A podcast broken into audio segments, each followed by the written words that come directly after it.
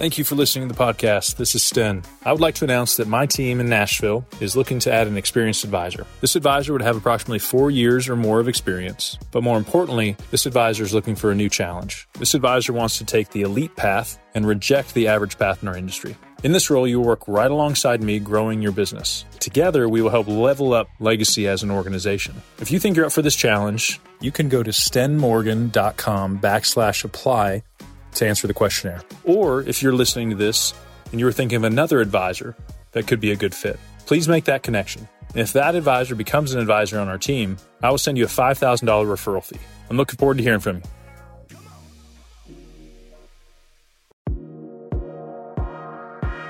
Well, welcome everyone to the show. It's great to have you here again, wherever you are, whatever you're doing. Thank you for taking time to listen.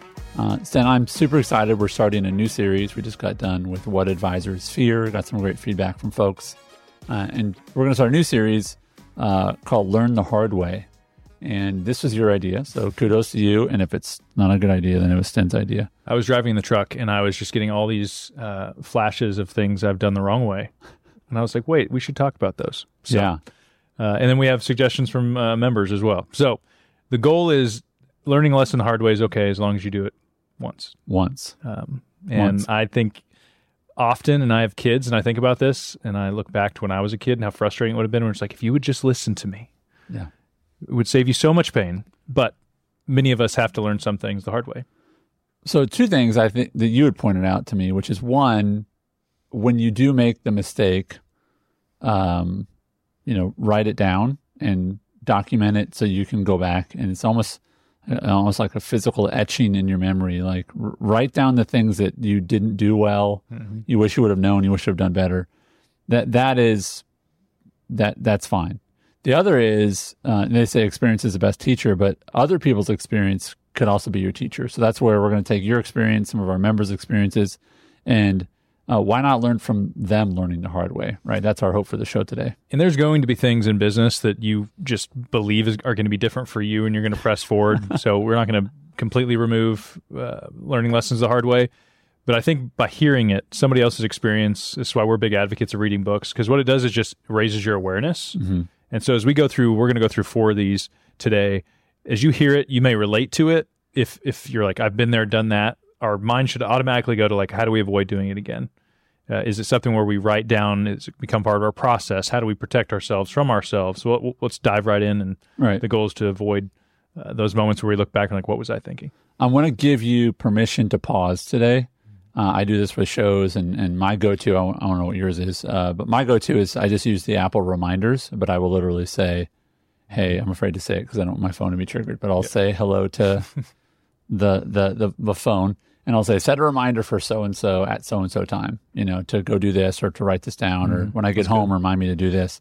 So I want to give you permission as you're listening to us. Like if we say something, you're like, I need to do that, then yep. stop and do it. Yep. It's not texting and driving though. But no, no, that's why I use the voice. All right. So the first one uh, is process protects us from ourselves. Process will protect you from yourself. What's the lesson there that you've had to learn the hard way?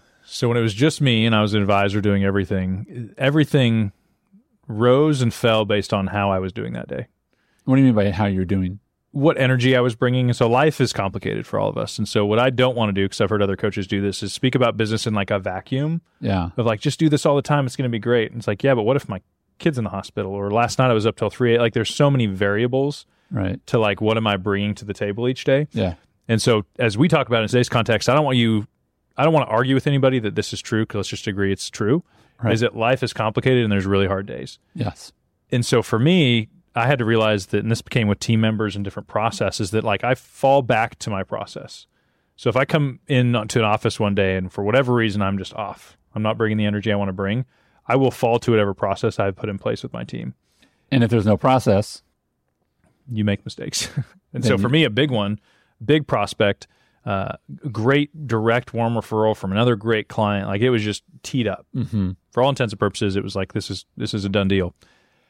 And as a result of that, just being probably too confident in myself, hey, you know, these people know who I am. I've already added a bunch of value for these other people. I rushed out my proposal. I came back. I even think I did mostly in kind of email format, loose. It wasn't the formal one. It was more of like, hey, just let me know if you're good with this. We'll get together and finalize it. But I'd only had one and a half meetings with the client. There was so much work to be done uh, that to them, the what I later found out, and this client still may be a client someday, is that they heard one or two things I said in that first meeting, and they associated my entire fee with those two things, and it stalled them out because they're like, "That's just a, a, a that's an expensive investment for only that stuff." But for me, I just didn't give myself an extra meeting or a couple more days to flush it out and explain it more, Mm-hmm. and so missed out on a big opportunity there. And I've done that multiple times until we fix the process to where now the team knows if a, if a proposal is going out too quickly, Mm-hmm. it doesn't mean it shouldn't. It doesn't mean it's not a good proposal. It just means it should trigger some questions. Like, Sten, why are we doing this so quick? Hey, did you have enough time to think about this? Did you explain enough to the client? And so for me, when it comes to process, it just protects me Yeah. from those days where I'm just like rushing something or not following through. And as your team grows, it's really important for them to know because they'll be the stopgap in that stuff. I think about recipes that are proven, you know, and I remember as a child seeing a recipe mm-hmm. for brownies, and I wanted some brownies. And I was like, oh, you got to put them in for, I don't know, 28 minutes or something like that at 350. Mm-hmm. And I saw my oven went a lot higher, and I wanted them faster. Nice. And so I just was like, well, if I add, I probably did some math. You know, if I add, I want them thirty percent faster, I'll turn it up. So I went put it up to like five hundred, and I thought to be done. Why are you laughing? I'm just kidding. Brilliant, dude. Did not work I'm laughing because I never thought of that. because you're smart. but obviously, it doesn't work. You, you there's a there's a certain time and temperature and you know like all these factors that have to be in place.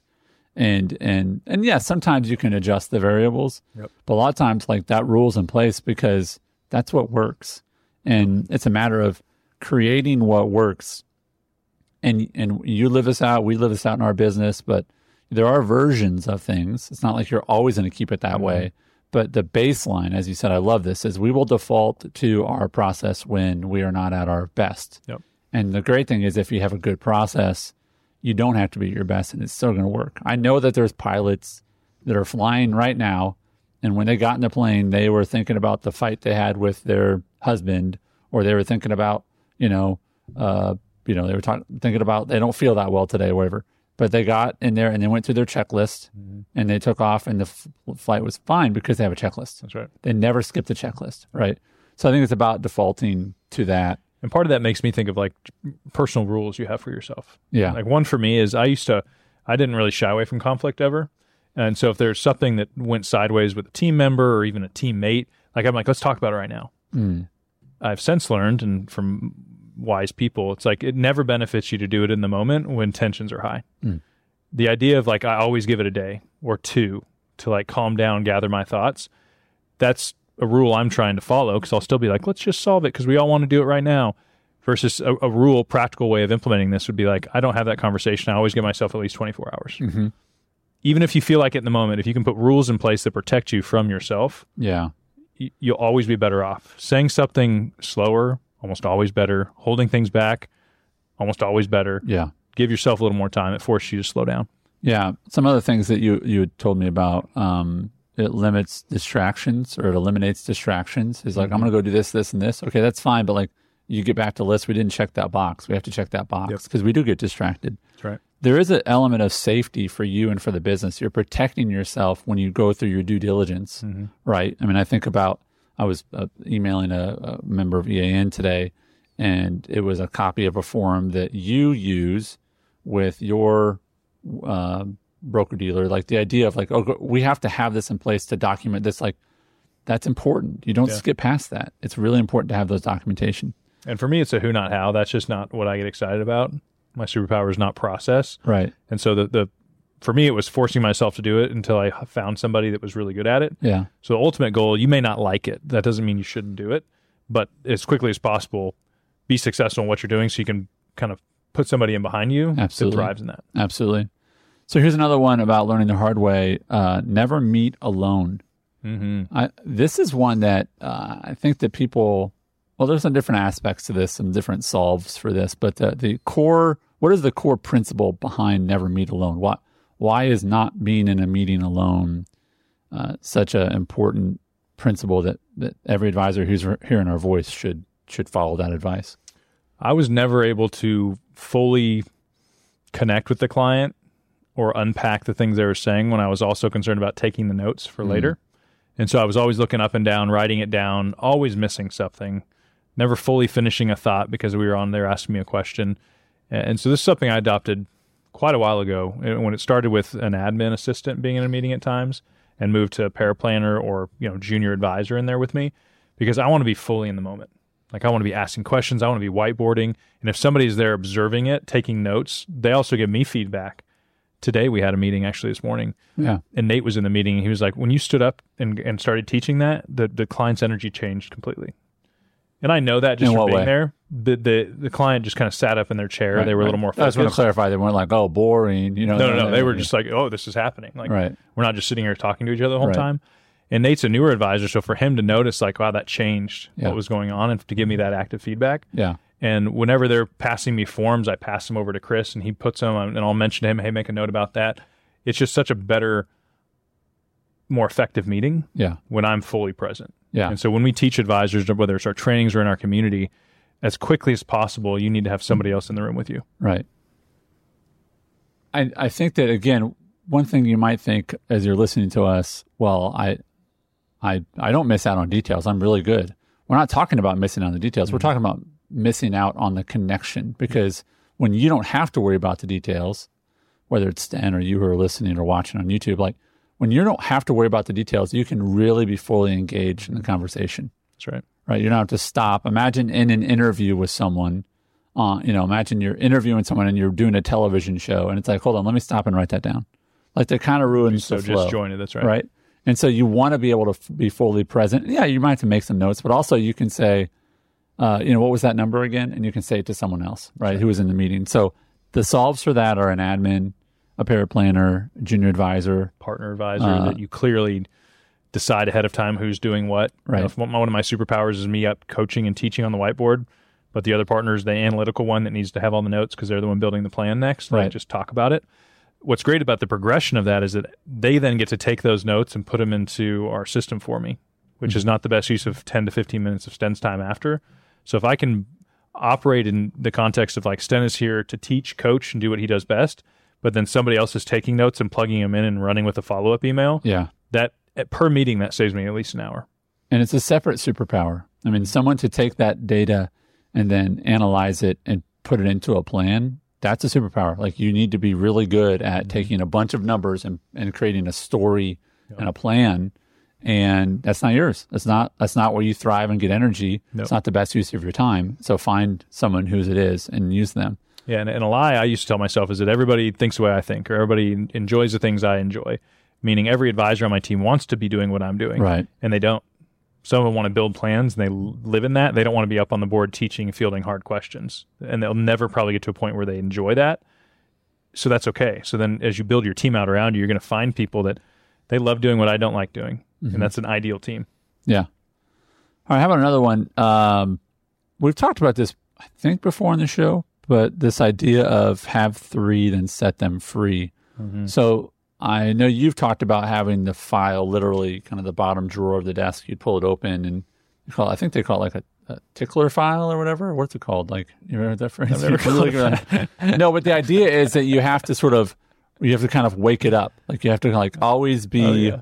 always be in the drawer. Like I oh, call to I call it a drip folder, but yeah, whatever. That sounds a Uh, little cleaner. I think we just got rated uh, inappropriate on YouTube. Nice. We just got demonetized. We got the E. We got the yeah, E we got the, E, the explicit lyrics thing. This is like the third episode. We got the explicit thing to tag on. good. Which it's You're not doing it right. in there. We should put the explicit upset. like on there. We should put it on there. what did they say today? what Um, about our 12 year old financial advisors that are watching the show? Sorry, guys. Sorry. Sorry. moms and dads. But the the lesson learned the hard way, and I, I want to break it down. I think there's some different kinds of people that the the the, the, the uh, Uh, element of this is that you have three conversations that are substantive or contacts, Mm-hmm. and they don't take action. So that's that's the common thing that's going on here. But I think there's different reasons that people don't take action. I think one you might run into people. There are some people who just will not take action. They're just like, oh yeah, call me in two months. Mm-hmm. Yep, call me in a month. Yep, call me next week. But they're stringing you along. Yeah. And then the challenge there, and I had to learn that it usually wasn't their fault. More so, I wasn't communicating enough urgency for them to take action. Mm. So, whenever possible, I want something to be in my control. So either I'm pursuing somebody that I don't serve well and they don't see the value, uh, or two, they're an ideal client. I just didn't communicate the value very well, uh, or three, there are people that are just in the business of relationship and they like to go to dinners and do stuff, but they're never going to leave their cousin that's their advisor somewhere else. And Yeah. you need to ask better questions to determine the pro- the probability this is going to be a successful interaction as soon as possible. Yeah. For me, I would have loved if early in my career somebody gave me permission to do this, because the default in our industry is like just keep calling them forever, Yeah. and over time you'll wear them down, or maybe you will say something by chance that they, they decide to do something with you, and you can't build this elite business by dripping on people that aren't taking action. And so for me, within our coaching community, we we decided together, you know, three, whether it's a meeting, a Zoom call, or a substantial phone call, like within Yeah. three touch points, if you cannot get them to take action in some way, then you need to move on. Yeah. One, because there's other opportunity, and if you don't think that's true, you know that's scarcity mindset. Yeah. You got to deal with that. Two, they're just not ready, and you'll put them in some longer term drip folder so they know you're still there when they need you Yeah. or you say, okay, I, I, I dropped the ball somewhere in there. I need to fix my process to communicate urgency so they take action faster. Yeah. For you, you may say, okay, it's four for me. It shouldn't probably be five plus, but you need some rule that avoids you from having the drip folder to where I'd look at that thing and there were people I called for years Yeah. and they never did anything. And that just was a waste of time and also just kind of messed with my mindset of like, I'm calling these people that just keep saying no. I should have moved on and got I, I think about this, and you know, I, I think about there are certain people I asked out in my life on a date, and it was like I didn't go. Well, I'm gonna ask them again in, in a month, and then another month. Like at some point, you're just like, you know what? I have enough rejection in my life. I'm not gonna go pursue it. That's right. You know what I mean? uh, but Uh, hypothetically speaking, of course. no, that's real, bro. That's real. Some real stuff. But I, I think that there's something to be said about like being good with follow up. And there's also something to be said for like, hey, listen, you gave it a shot. They that wasn't the right time for them, and they say, hey, maybe another time. Great, put them on the email list. Uh, you know, maybe someone else calls them, uh, you know, once a year or something. But I know yeah, that the trap people, is activity. It creates Right. a bunch It of it feels like you're doing activity. something. That's right. right? And I know there's people in our, this is true of almost every element of business. Like there's people part of Elite Advisor Network. And I looked at someone recently because they just emailed us a question. We're sort of getting more involved in the community. They signed up for our email list two years ago. And they just sent us a question for the podcast like Mm-hmm. last week. And I'm thinking, man, for two years they've been a part of sort of the community. Yeah. Right. But we have systems at scale so that when they do want to reach out to us, they can. Mm. And again, just trust that you don't have to go chasing people who are really not that interested in you. Your time is more valuable. There are other people out there. That's right. Last one is pursuing hard conversations. This is huge. I'm sure there's 20 episodes we could do about this, but let's just how did you learn the hard way that you have to pursue? And I think the key word there is pursue. Why why would you tell people you've got to pursue hard conversations? And how did you learn the hard way by not having them? This is a lesson I've learned the hard way a hundred times. Hmm. Um, I think a, a natural part of my personality, whether born or developed over time, is just people pleasing. Like I check, I, I'm okay if everyone's okay, which isn't healthy because you can't control if everybody's Right. okay. Right. But I think there's something to be said about like can you sense other people and and respond to that in a good way. So I think there's there's a strength in that. But if the goal is to always make everybody else okay, therefore you're overthinking their potential response to what you're experiencing. Therefore anything you're feeling or experiencing always has to be kind of internally processed. That's not good for a relationship, it's not good for a team, that's not good. There's just what it creates is kind of this aura of unknown. This like there's something in the air that nobody can put their finger on. And so for me, I had to learn, and there was a progression for me. One, just avoid it and do whatever I thought needed to be done in the moment to make the other person appear happier. Hmm. To two, leaning in too hard and too fast, people getting on the defensive, you know, especially, you know, if you come across in such a way to where it's like, yeah, you're freaking me out. To a further progression that I'm working on now to where it's curiosity. Hmm. It's, hey, I'm sensing this. That means it's it may not be true, but based on our lack of communication, I feel like you might be perceiving this. Is that true? Right. So And there's so a the lack of clarity, but you're going to go pursue it. It's a you sense it. Maybe it shows up in their production. Mm-hmm. Maybe it shows up in their work.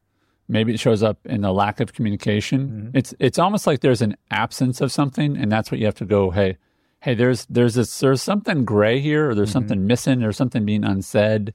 or I or I I believe this to be true, or I Yeah. feel this because I could be wrong, Yeah. And it could be just some of my internal stuff, limiting Yeah. beliefs or head trash that are me are causing me to paint a picture that's not true. Right. And we all do that. We all fill in a bunch of blanks and make a bunch of assumptions and paint a picture that if we went to and asked a person, they'd be like, "No, that's not true at all." Yeah.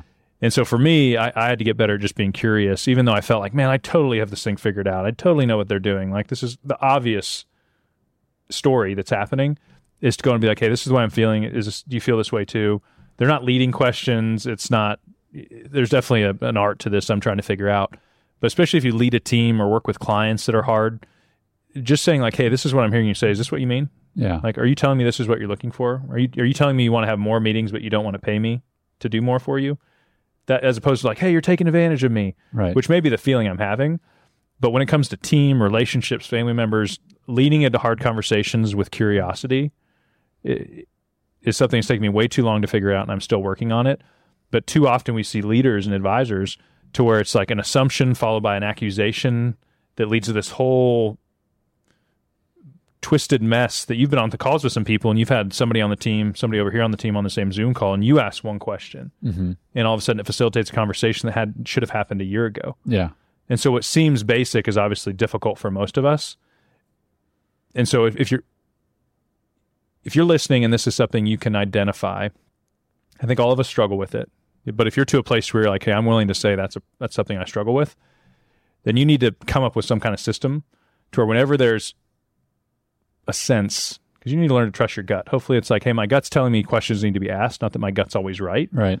is that if you can get better at you know being curious about what's going on around you curious with team members clients in relationships rarely will you get in trouble they may overreact in the moment hopefully you don't overreact back asking questions when they need to be asked Right. usually churn something up and the outcome is usually better even if it's harder right away and that person leaves it's probably still better long term I like questions. Let's get practical before we wrap up here. Um, I, I like the question, um, and it's sort of a statement plus question. So I'll give you a couple. One of them is, "Hey, I'm sensing something right now, or I'm sort of feeling something, and I don't know that I don't know that I, it's right. I don't know if it's accurate or not. And so I I just want to talk about it because I don't I don't like sort of the ambiguity ambiguity or the I just don't like not knowing what really what's going on, and, and I totally could be wrong. And so Yeah. I'd like for us to just talk about it. Are you okay with that? Mm-hmm. And they go, Yeah. What is it? And you say, Well, here's what I'm sensing, feeling, seeing, Mm-hmm. and then stop before you say, and this is why I think it's happening. But just stop and say, What are your thoughts on that? And they might they might say something like, uh, "You you nailed it. You totally understand." Yep. Or they might go, "Man, that's not what I meant at all." that's right. Right. Yep. Uh, another one is just come to them and say, "Hey, can you help me?" And this has to come out of a genuine place, not just like I gotcha, but hey, can you help me understand something? And then ask specific questions. Like I see this happening, this happening. Like, what do you, what do you see happening? Like, am I am I seeing that right? nice yeah. You know, um, and, and be prepared for the person to respond in the way they think you want to hear oh, interesting. at times when there's a, a, a dynamic in a relationship to where it's you're the boss, I'm the team member. Yeah. The first time you do this, they're not going to be like, "Oh, I've been waiting years for this," and they're just Yeah. going to like open up. Yeah. They may still tell you what they think you want to hear for a while, and so give it time. But also, because I I interact with people like this too, that whenever you are with them, they will say one thing, and around other people, they'll say something else. Hmm. And, and the hope is, is you can kind of confront that a little bit until there's a, a chance that it's just not okay. Yeah. Culturally, it's not a good fit. Like it's your responsibility to put stuff on the table and create a, a safe place for that conversation to be had. Yeah, like here's a space for us to just be honest with each other. Now, whether someone uses that space to be honest or Mm-hmm. right. not is that's a variable. Like Yep. you, you don't know. But I will I will also say, and I love that point you brought up, and this is I, this is not written anywhere in scripture or on in stone anywhere, but I think it to be true. I think this is true. That almost always the, the, the quicker someone answers, the more sort of defensive or they're, they're feeling attacked or they're feeling overpowered. Hmm. Because I've worked with people where when I would ask them a question, they would immediately go, well, da da da da. And, and it's because they were scared or they were feeling attacked or they were feeling mm-hmm. like overpowered. And I would say this I do it. Like, when someone asks me something, if I try to answer real quick, it's because I'm trying to be defensive or justify or explain Some- myself. It was triggered, like it's a yeah. trigger response. Yeah, yeah. Versus sitting there and going, man, I really, maybe I did really screw that up. Like, Mm-hmm. I, yeah, like that. I'm not doing a good job at that. Or I understand why you would, Mm-hmm. I understand why that would bother you versus like, no, no, no, let me tell you exactly why I did that. Da, da, da, da, right. right. There's a good reason for that. Um, And at times you need to lean in more. I've had times where I've said, okay, I hear what you're saying, but I heard somebody say something different. mm, I really want to make sure we're on the same page. So are you telling me that this is not the case? right. Yeah. But again, it's it's still it's not passive. So, you know, I used to come in hard and fast, Right. freak people out, never that just didn't really help. But if you come in too soft and it's like, I'm gonna accept whatever you say to me, Yeah. and then we're gonna go back to the way it was, we can't do that either. yeah. It's it's that fine balance of like directness. I'm not going to let this kind of float. I do have a purpose for bringing this conversation up, which is Yeah. clarity Yeah. and understanding. And most people, because most people are intentional about this, great book. Thanks for the feedback. You know, I went through that with my team a while ago. Aren't trained in the ability to say like, I'm going to take your question in, process my defense response, mm-hmm. the trigger, let it kind of subside, Right. and then I might ask you a question or come with like, to be honest, I haven't really thought about it, but I hear what you're saying. Here's maybe what it could be. That they're not always going to have the right answer right away. Take any constraints or expectations off this, and just know, lean into hard conversations and do it with curiosity, Absolutely. and you'll do it right. Some people receive it well, and just accept whatever comes from it, because it's just it's probably not always going to go very smoothly every time. And that's why these are called hard conversations. Yes. right? We're talking about pursuing hard conversations. But, uh, you know, again, we get to interact with hundreds, thousands of advisors, and almost every single one of them needs to have a hard conversation. And that includes you who are listening or watching. And we just want to encourage and empower you. It's hard, but it's worth it. It's hard, but it's worth it. That, that, that you need to, in your relational maturity, in your emotional maturity, and your professional growth, mm-hmm. you need to pursue and have hard conversations. And I find people that we deal with that are really doing well in this business, mm-hmm. they are not afraid of hard conversations. They're not jerks. They're not mm-hmm. mean. They're not overpowering. They're they're not authoritarians where it's like I'm always right and everyone submit to me. They're just good at initiating hard conversations. Yeah. It it, it And it- gets stuff out of the way. Yeah, and if you had not, if you've not had a hard conversation with a, an admin, a team member, a junior advisor recently, you're probably missing one. Because when you work with people, these are necessary Yeah. and good. And so, like for me now, a hard conversation isn't a trigger that like, oh, we're doing something wrong. It's like, oh, good, this is the natural flow of it.